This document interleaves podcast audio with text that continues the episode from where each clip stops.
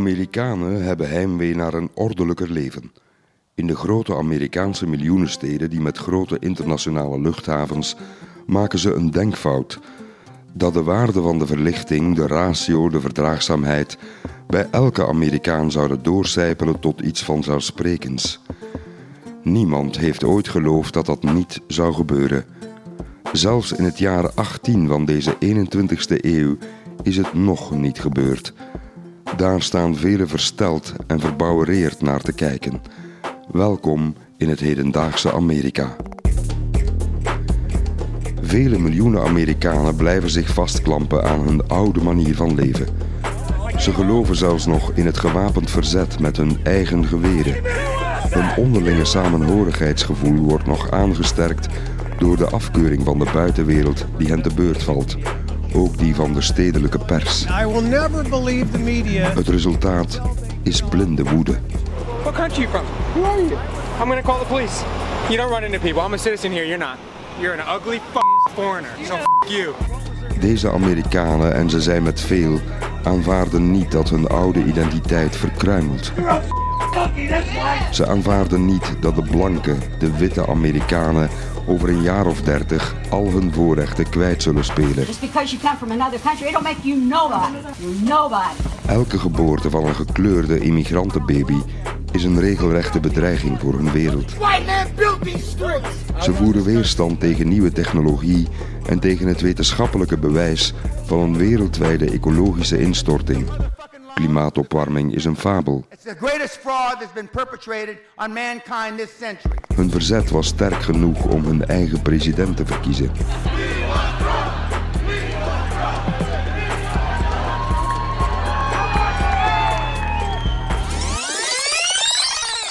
God bless America again.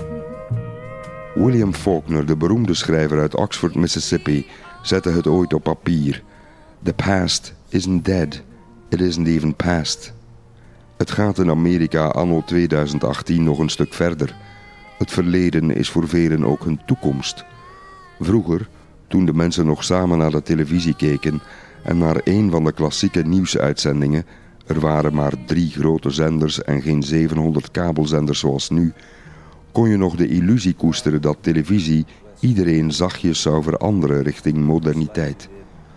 Kinderen konden toen samen met hun ouders voor de televisie zien hoe andere mensen leefden, hoe je anders naar de dingen kunt kijken. Maar de tv als grote gelijkmaker, iedereen die dezelfde informatie deelt, is voorgoed verdwenen. Om beluisterd te worden in het tijdperk van de korte aandachtsboog, volstaat het niet langer om iemand op de schouder te tikken. Je moet je sloophamer bovenhalen en heel veel lawaai maken. God bless America again. In other words, did she leak it 100%? No. you see all the trouble that she's in. Dit is het tijdperk van de versnipperde aandacht.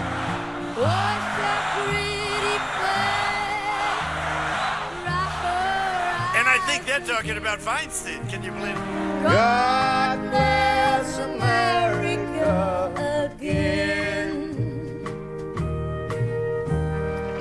Als je de groeiende vijandigheid gadeslaat tussen de twee politieke kampen, kunnen niet anders dan overal alarmbellen afgaan. Voor links-Amerika zijn de Republikeinse partij en Fox News de instrumenten van rechts, die de federale regering de diepe staat willen ontmantelen, de hulp aan de armen willen afschaffen en de macht willen vergroten van dat deel van Amerika dat al heel veel macht en geld heeft. I wish Republicans would stop blaming the poor and start blaming the rich. Voor rechts-Amerika is de regering zelf de schuld van alles. De politiek is iets wat je moet wantrouwen. De overheid wil alleen maar je vrijheid inperken en meer geld weggeven aan de profiteurs. In ruil voor een stem op de Democraten. I wish they would stop trying to give everything away and start watching their pennies. Donald Trump staat intussen ook al een tijd op het podium. Hij zal ook niet meteen weggaan. En de hartslag van de verdeeldheid slaat nog enkele slagen sneller. We will drain the swamp in Washington, D.C.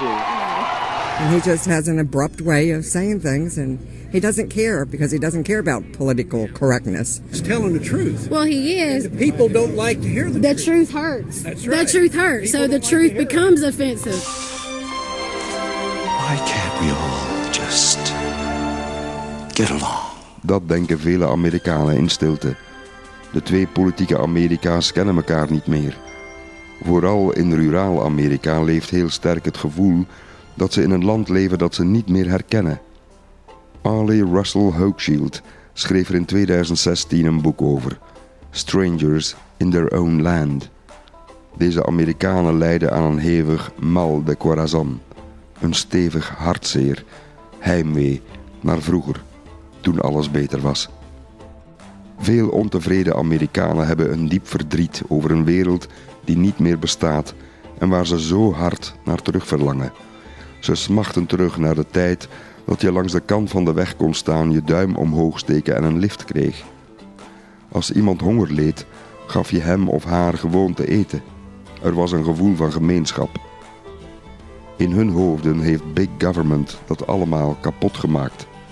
Er zijn muren van antipathie opgetrokken, muren van wantrouwen. Als je daar zit met je hoofd, dan kan je de ander en de wereld niet meer begrijpen. Nieuwe informatie over de wereld raakt verstopt, geblokkeerd. Als je daar bent in je hoofd, dan zoek je alleen nog het gezelschap van gelijkdenkenden. Dan worden je standpunten extreem. Ieder zijn eigen televisiekanaal. Rechts heeft Fox News, links heeft MSNBC of CNN. De kloof gaat steeds wijder.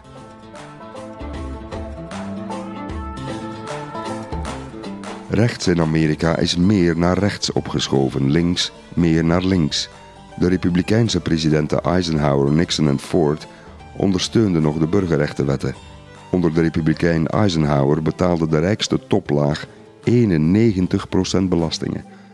In 2018 dragen diezelfde rijkste Amerikanen nog maar 37% van hun dollars af. Het was de ex-generaal Eisenhower die met overheidsgeld massaal investeerde in infrastructuur, wat leidde tot de bouw van tienduizenden kilometers interstate highway.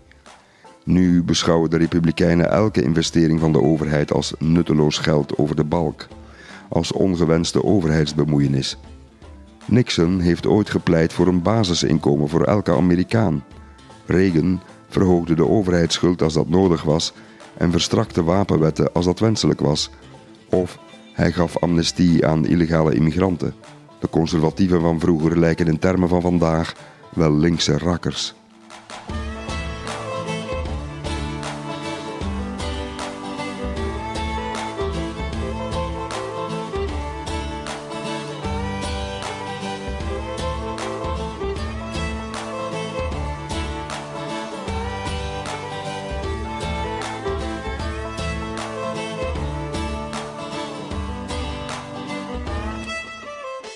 Heel Amerika zijn republikeinse rode staten armer. Hebben ze meer tienermoeders, meer echtscheidingen, een slechtere gezondheid, meer obesitas, meer ondervoede baby's, meer wapens en slechtere schoolresultaten. Mensen in republikeinse wingewesten sterven gemiddeld vijf jaar jonger dan Amerikanen in democratische blauwe staten. Dat zijn de naakte feiten. In Connecticut, een blauwe staat, leven de inwoners gemiddeld 80,8 jaar. In rode staat Louisiana is dat gemiddeld 75,7 jaar. Een naakt, vaststaand feit. In rode staten is de milieuvervuiling door de industrie vele keren groter. Uitgerekend in de republikeinse staten waar men voorstander is van een traditioneel huwelijk en men veel kerkser is, gebeurt precies het omgekeerde van de wensdroom.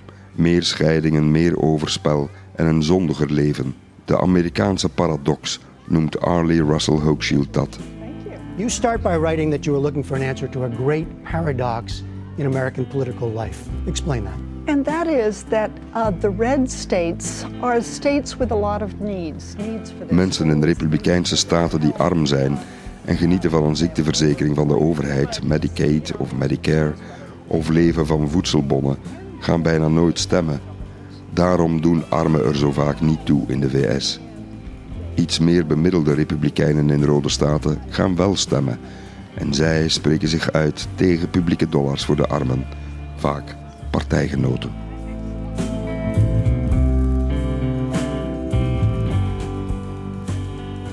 Amerikanen in de Appalachen en in Texas houden van hun vrijheid zonder bemoeizucht van de overheid.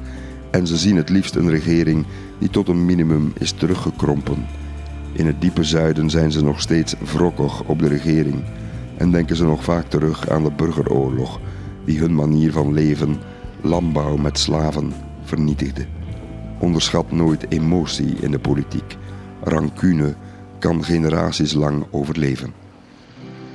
Not surprising then that they get better they to guns or religion uh, antipathy towards people who aren't like them, anti-immigrant sentiment, or anti-trade sentiment, and a way to explain their frustrations.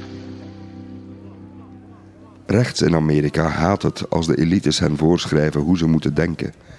Blij voor het pasgetrouwde homokoppel, verdrietig over het lot van de Syrische vluchteling, niet wrokkig om belasting te betalen. Nee, daar lezen ze geen New York Times. Nee. Nee, daar eten ze geen biologisch geteelde groenten van op de farmers market. Nee, ze kijken niet naar alternatieve buitenlandse films in de bioscoop. Ze rijden niet met kleine hybride auto's. Ze passen geen kleine maatjes aan in de klerenwinkel. Je vindt er wel 8 XXL, maat 72. In ongeveer alle eethuizen is ongeveer alles gefrituurd. Ze haten het daar dat progressieve stedelingen denken dat alle gelovige zuiderlingen onwetend zijn, achterlijke boertjes, rednecks, losers. Ze haten het dat iedereen denkt dat ze allemaal racist, seksist of homofoob zijn. En vet. Soms is de paradox prangend. In Louisiana stemmen de mensen voor kandidaten die de Bijbel respecteren. Ze houden niet van grote bedrijven die de kleine man vertrappelen.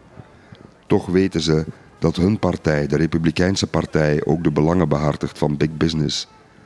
Maar, zeggen ze, Republikeinen zijn ook voorstanders van God en gezin. En dat vinden ze heel fijn. Dat geeft de doorslag. Al te vaak stemmen de Amerikanen dus tegen hun eigen belangen in. Ze denken dat de staat tegen hen is en hen allerhande verstikkende regels oplegt. Ze zijn tegen de regering, maar proberen wel zoveel mogelijk middelen uit Washington los te peuteren via hun congresleden.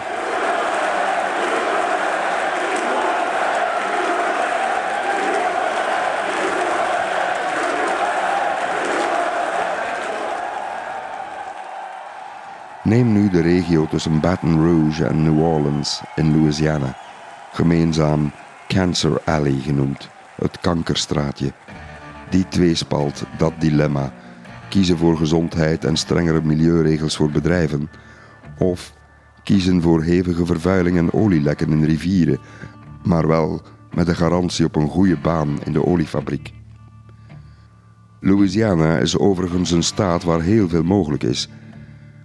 Een verkoper zonder vergunning kan zomaar handwapens verkopen, en geweren en aanvalswapens, en behalve de pistolen hoeven de wapens niet te worden geregistreerd. Geen background checks.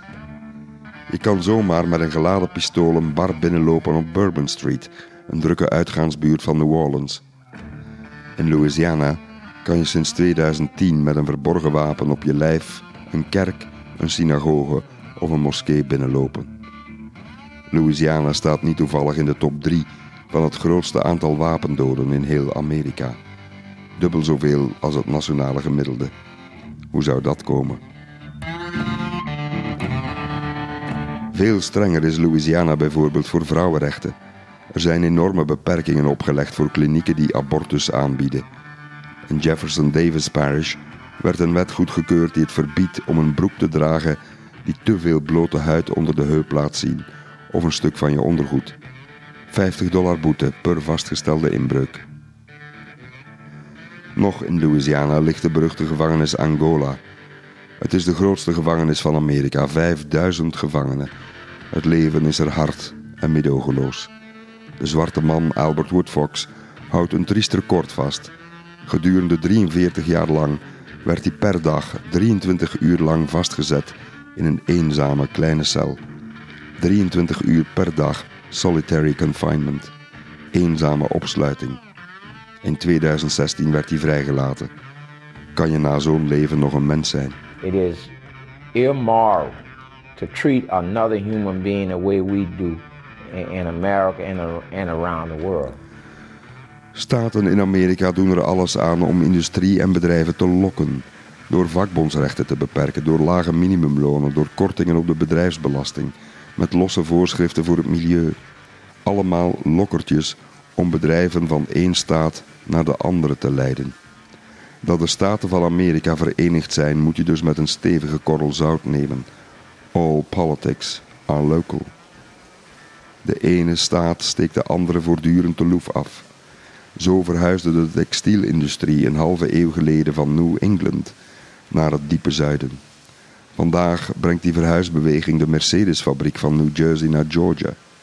Toyota verhuisde van Californië naar Texas. Nissan verkaste van Californië naar Tennessee. Nieuwe economische sectoren vind je vooral in staten met een aantrekkelijke openbare sector, zoals Californië dat deed met Silicon Valley, of de staat Washington met aantrekkingspool Seattle, Microsoft, Boeing, Starbucks. Vervuilende bedrijven kijken goed uit waar ze zich vestigen. Ze kijken naar het soort mensen dat er woont. Lager gescholden, enkel middelbare schooldiploma of minder, christelijke bevolking, zonder cultuur van activisme of verzet, conservatief, republikeins en voorstander van de vrije markt. Zie daar volgens sociologe Arlie Russell Hochschild de persoonlijkheid van de minste weerstand. De bevolking die zich niet of bijna niet verzet tegen de komst van een vervuilende fabriek. In een republikeinse geest werkt dat zo. Hoe minder je afhankelijk bent van de regering, hoe beter. En hoe hoger je staat op de maatschappelijke ladder. Hoe Amerikaanser je dus ook bent. De doe-het-zelf samenleving. Voortdurend hebben armere Amerikanen het gevoel dat de regering geld van hen afpakt door het te schenken gratis aan luiaards en profiteurs in hun ogen. Neem nu Lake Providence in Louisiana. Volgens Time Magazine is dat de armste stad van Amerika. Hoe dat komt? Door automatisering en robotica en het outsourcen van banen naar het buitenland zijn de lonen van de ongediplomeerde werklui sinds de jaren 70 van de vorige eeuw met 40% gedaald. Als je ze vergelijkt met de stijgende levensduurte. Let wel, in Amerika bestaat ook geen koppeling van de lonen aan de index. Vooral blanke ongeschoolde mannen hebben hun status in het nieuwe Amerika zien wegkwijnen. Oudere blanke mannen zijn wanhopig. Meer dan gemiddeld zijn ze verslaafd aan alcohol en drugs. Ze plegen ook vaker zelfmoord. De levensverwachting van mannen zonder middelbare schooldiploma is met drie jaar naar beneden getuimeld. Het is ook geen toeval dat in deze Trump-tijd heel veel mensen middelen en eer worden gegund aan zeer mannelijke instituten als leger, politie, brandweer en de oliesector.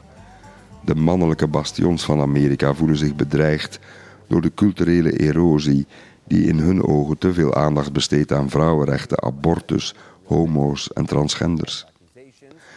Daarom nemen ze het ook op voor de belaagde rechter Kavanaugh en niet voor de klaagster Christine Blasey Ford, die ze min of meer beschouwen als een linkse huilenbalk. Ook president Trump spotte heel oneerbiedig met haar op een verkiezingsbijeenkomst voor zijn supporters in Mississippi.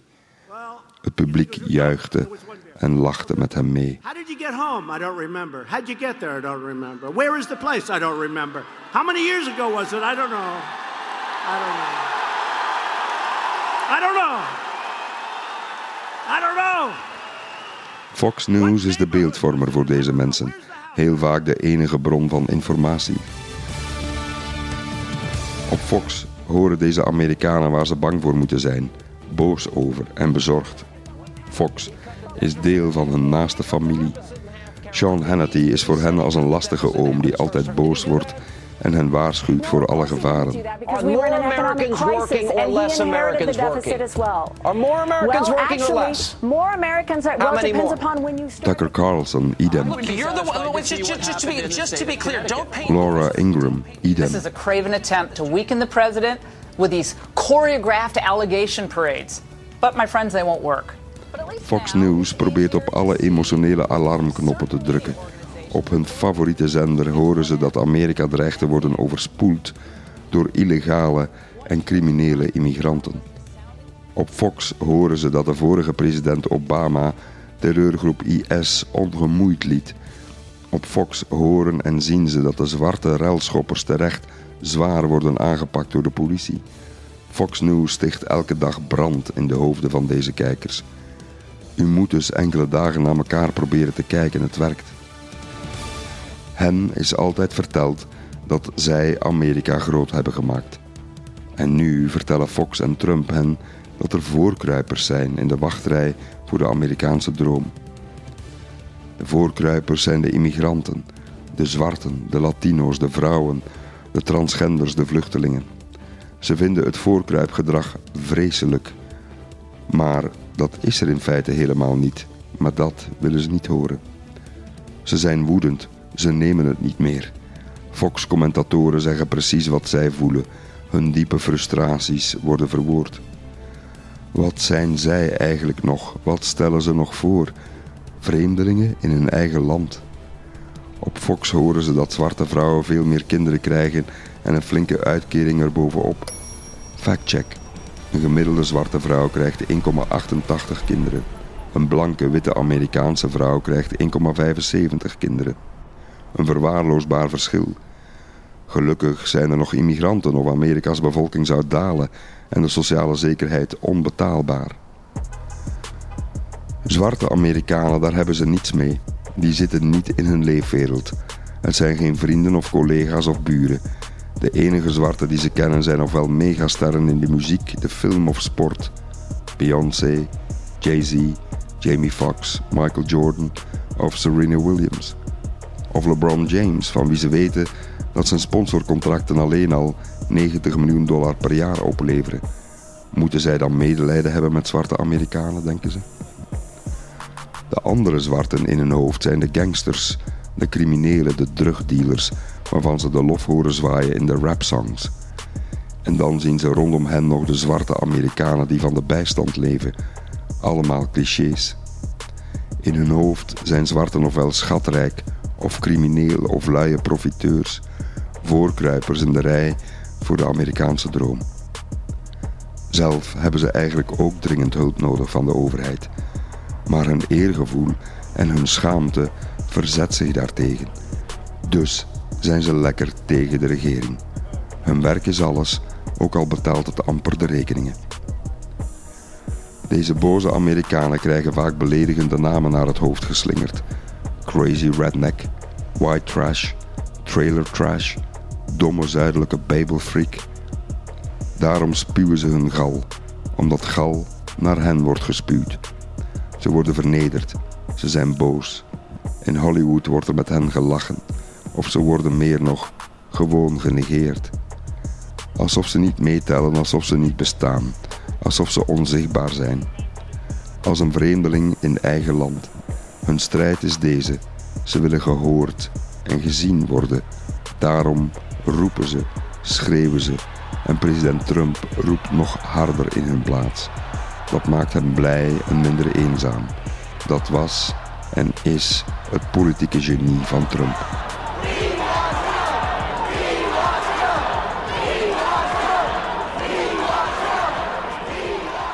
Ze vinden ook dat ze wapens nodig hebben. Er zijn dictators, redeneren ze, omdat dictators alle wapens hebben en het volk niet. Zo kunnen ze toch niet voor zichzelf opkomen. Als de regering de wapens afpakt, hoe kunnen ze zich dan ooit verdedigen? Toen Obama aan de macht kwam, deed het gerucht snel de ronde dat hij alle wapens zou afpakken. Het gevolg was het hamsteren van wapens en munitie. New tonight, Central Mississippi is experiencing a run on bullets and ammo after President Obama announced sweeping changes to gun control laws. Zelfs pastoors en predikanten in het zuiden stuurden hun gelovigen naar de Walmart om een voorraadje in te slaan. Stephanie, if you're out looking for ammo tonight, depending on what you're looking for, they may already be sold out. In hun wereldbeeld zijn er ook veel te veel ambtenaren die hen het leven zuur maken. Wel de helft van alle werkende Amerikanen, denken ze volgens een peiling. Voor de record, Amerika telt minder dan 2% van alle arbeidskrachten als ambtenaar. Ver verwijderd van de 50% die door hun hoofden spookt. Niet alles komt nu plots opborrelen. Duik in de geschiedenis en je ziet het meteen. In de twee vorige eeuwen waren er ook al oprispingen tegen een te wereldse cultuur, tegen de moderniteit, tegen rassenintegratie en tegen een cultuur van expertise en kennis. De progressieve bewegingen van de jaren 60 en 70 schudden de Amerikaanse orde door elkaar. Lees Amerikaanse pastoralen van wijlen Philip Roth en je voelt het. De frustraties van toen barsten uit na de verkiezing van de eerste zwarte president. De Tea Party kwam snel opzetten en Trump volgde in hun zog. Alles is een identiteitscrisis, een onvoorspelbare wereld, noemt historicus Kurt de Buff het in zijn boek Why War is Coming. De wereld gaat wanhopig op zoek naar een heldere identiteit. Dat leidt tot denken in stammenverbanden, tribalisme en een liefde voor autoritaire leiders die overheerst. Overal zie je de roep om muren. Overal regeert de irrationele emotie. Zelfs het globalisme valt een beetje stil. Amerikanen zijn generatie na generatie opgegroeid met nationale trots, het gevoel erg bijzonder te zijn. Het land hoefde nooit echt samen te werken met anderen. Amerika was altijd de baas, altijd de leider. Het land heeft nooit zijn beperkingen leren kennen. Dat Amerikaanse exceptionalisme heeft de weg vrijgemaakt voor een reactionair nationalisme, stelt Ian Baruma, de ex-hoofdredacteur van de New York Times Review of Books. Vreemd genoeg waren het net de Verenigde Staten die de naoorlogse wereld opbouwden met het geloof in internationale samenwerking, vrijhandel, vrijheid van het individu. Nu is net Amerika de vertolker van het omgekeerde, van het verzet tegen het liberale denken en de ongebreidelde vrijhandel. Een vrij fascinerende evolutie toch.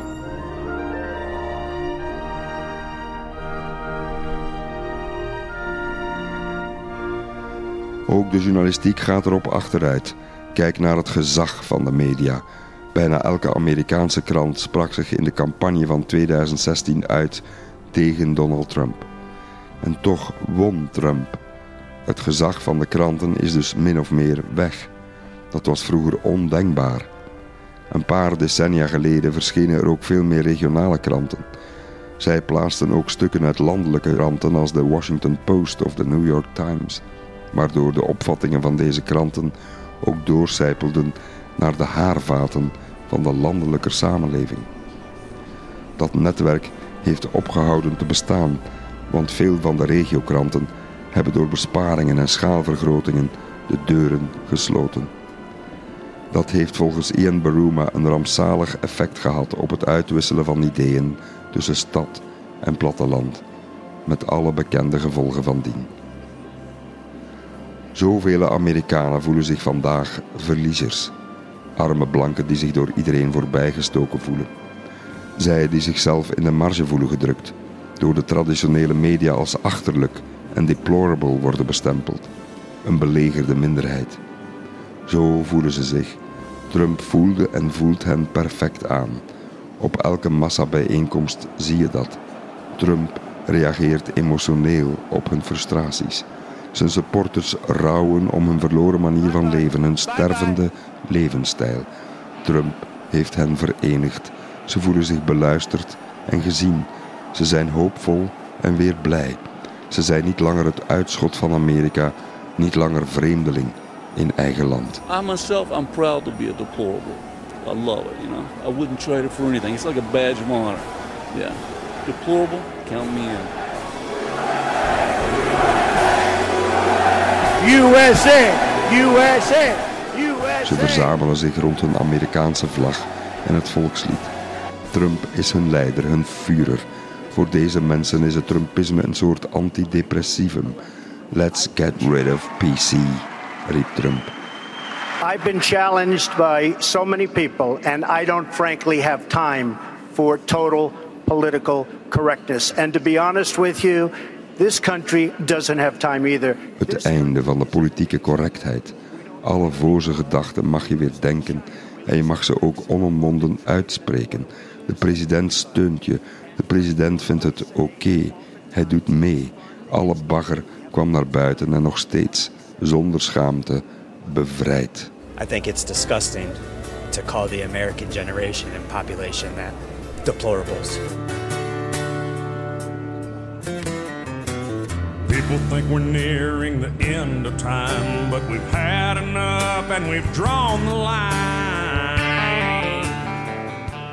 Mensen vinden dat we geen goede mensen zijn als we geen medelijden hebben met zwarten en immigranten en Syrische vluchtelingen, zei iemand mij op een conservatieve bijeenkomst.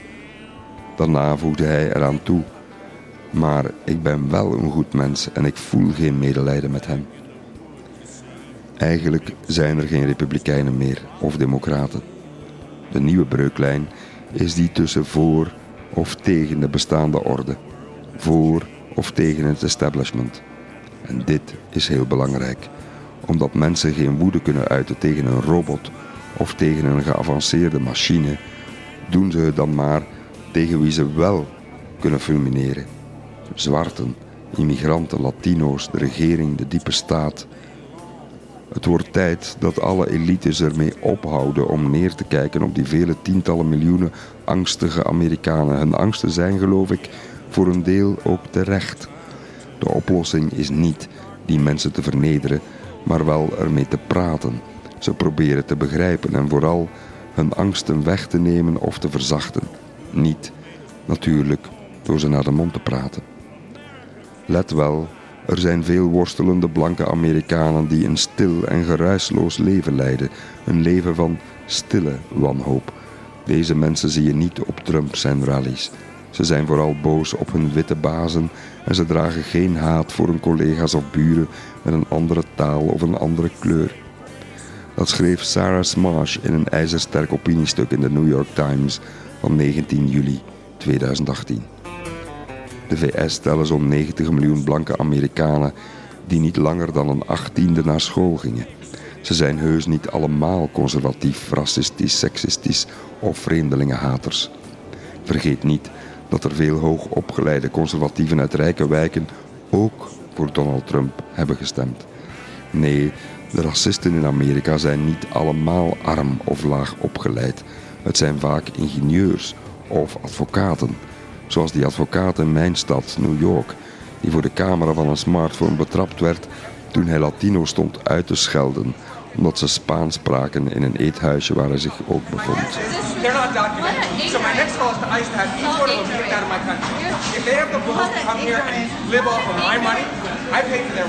Er zijn ook nog altijd veel hooggeschoolde progressieve mensen die nog altijd de noden van ongeschoolde blanke en gekleurde arbeiders compleet negeren. Ze leven in een bubbel, terwijl die weinig bemiddelde Amerikanen eigenlijk niet zoveel vragen. Een fatsoenlijk huis, wat kippen in de tuin, een plek om te gaan vissen, een deftige school voor de kinderen. Hun woede is vooral gericht tegen uitbuiters van bazen, tegen de uitwassen van het kapitalisme, tegen het soort financieel en economisch systeem dat mensen zoals zij uit de boot liet en laat vallen. Je hebt dus soorten verzet in dit land dat niet goed werkt, alle soorten. Je hebt het Trumpisme aan de ene kant, het linkse arbeidersverzet aan de andere kant. Ook in rode Trump-staten stemt nog altijd tussen de 35 en 48 procent voor de Democraten. Maar door het systeem waarbij de winnaar alles krijgt, winner takes it all, krijgen we dus een compleet vertekend beeld. Rode of blauwe staten zijn vaak een flink stuk paarser dan we denken. Zoals alles in de wereld is niets kristalhelder of poepsimpel. Alles is genuanceerd en je moet altijd blijven nadenken.